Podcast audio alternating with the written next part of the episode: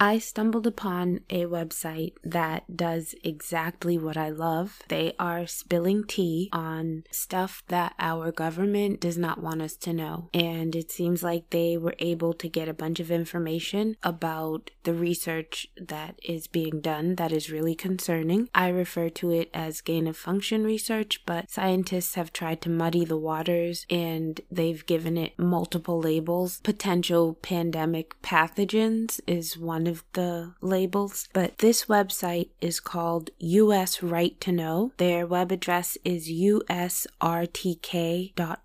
I am going to put links in the description, so check those out. I'm going to read a little bit about the website and then I'm going to jump into the link that I think is most relevant. This is just a little bit about US Right to Know. US Right to Know is a nonprofit investigative research group focused on promoting transparency for public health. We are working globally to expose corporate wrongdoing and government failures that threaten the integrity of our health, our environment, and our food system. Since 2015, we have obtained, posted online, and reported on thousands of industry and government documents, including many acquired through judicial enforcement of open records laws. Once secret documents obtained by USRTK are now posted in the UCSF Food and Chemical Chemical industry Documents libraries for free public access. Our work has contributed to multiple New York Times investigations and global media coverage documenting how food and chemical corporations work to protect their profits at the expense of public health and the environment. USRTK was the first research group to bring light to important internal academic communications regarding the origins of the COVID 19 pandemic. The findings of the USRTK investigations have been reported by news outlets around the world, including the Wall Street Journal, Washington Post, the BMJ, Vanity Fair, Fox News, The Guardian, Le Monde, Der Spiegel, Time Magazine, Boston Globe, CBC, Politico, STAT,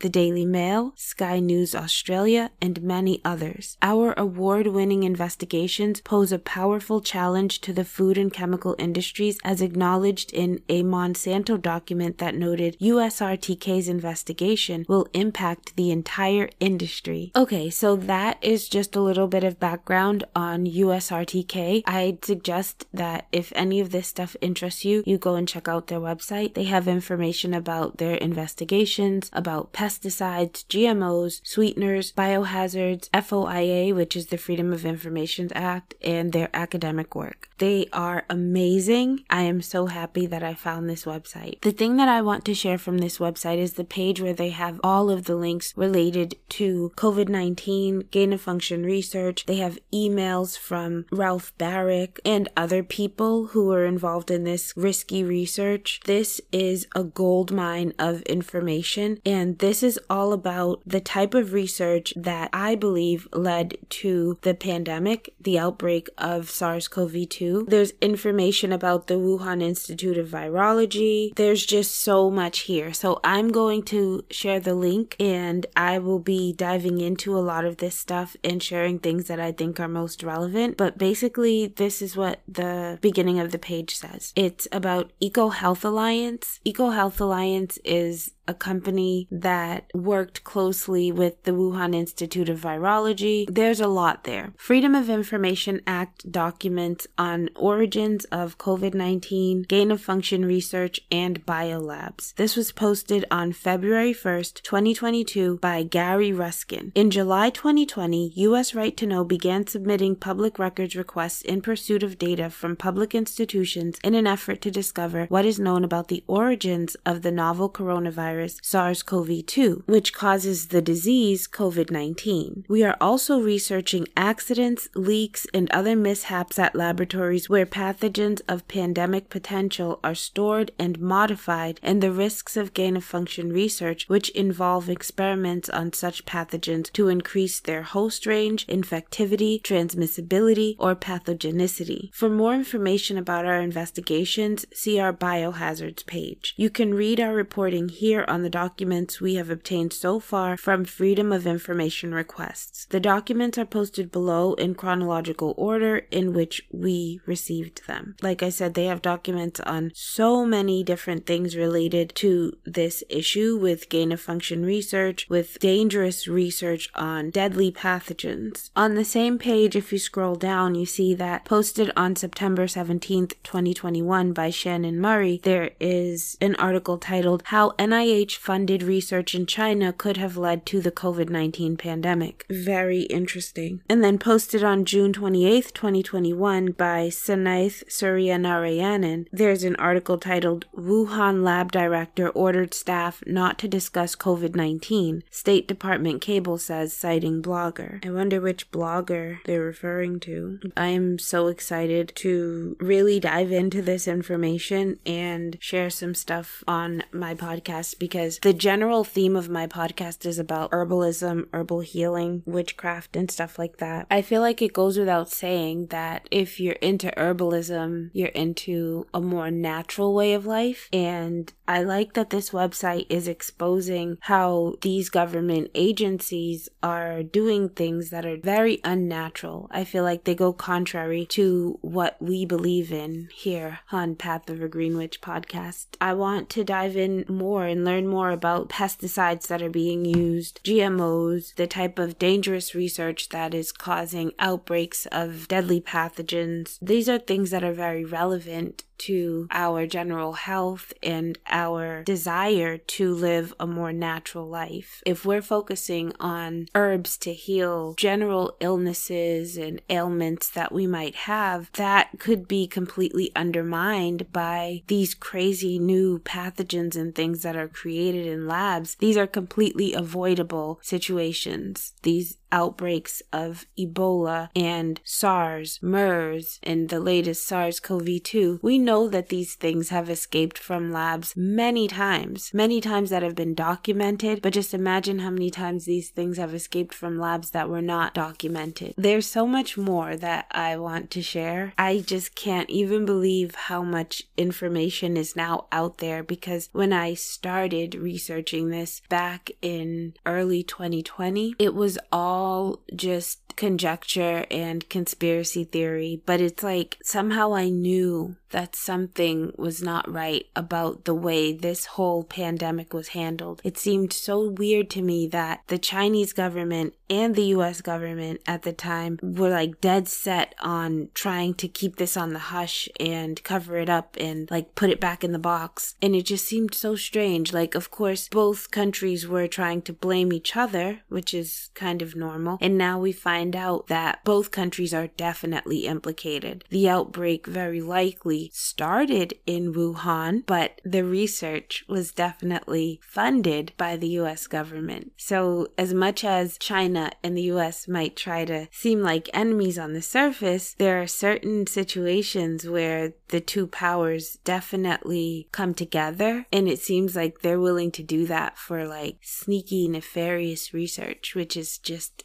super concerning. Those are all my opinions, and I'm going to include the link to usrtk.org and the link specifically to their EcoHealth Alliance page where they share multiple links to information that they were able to gain by like court order, which I think is cool. So, thank you so much for listening. I hope you found this informative.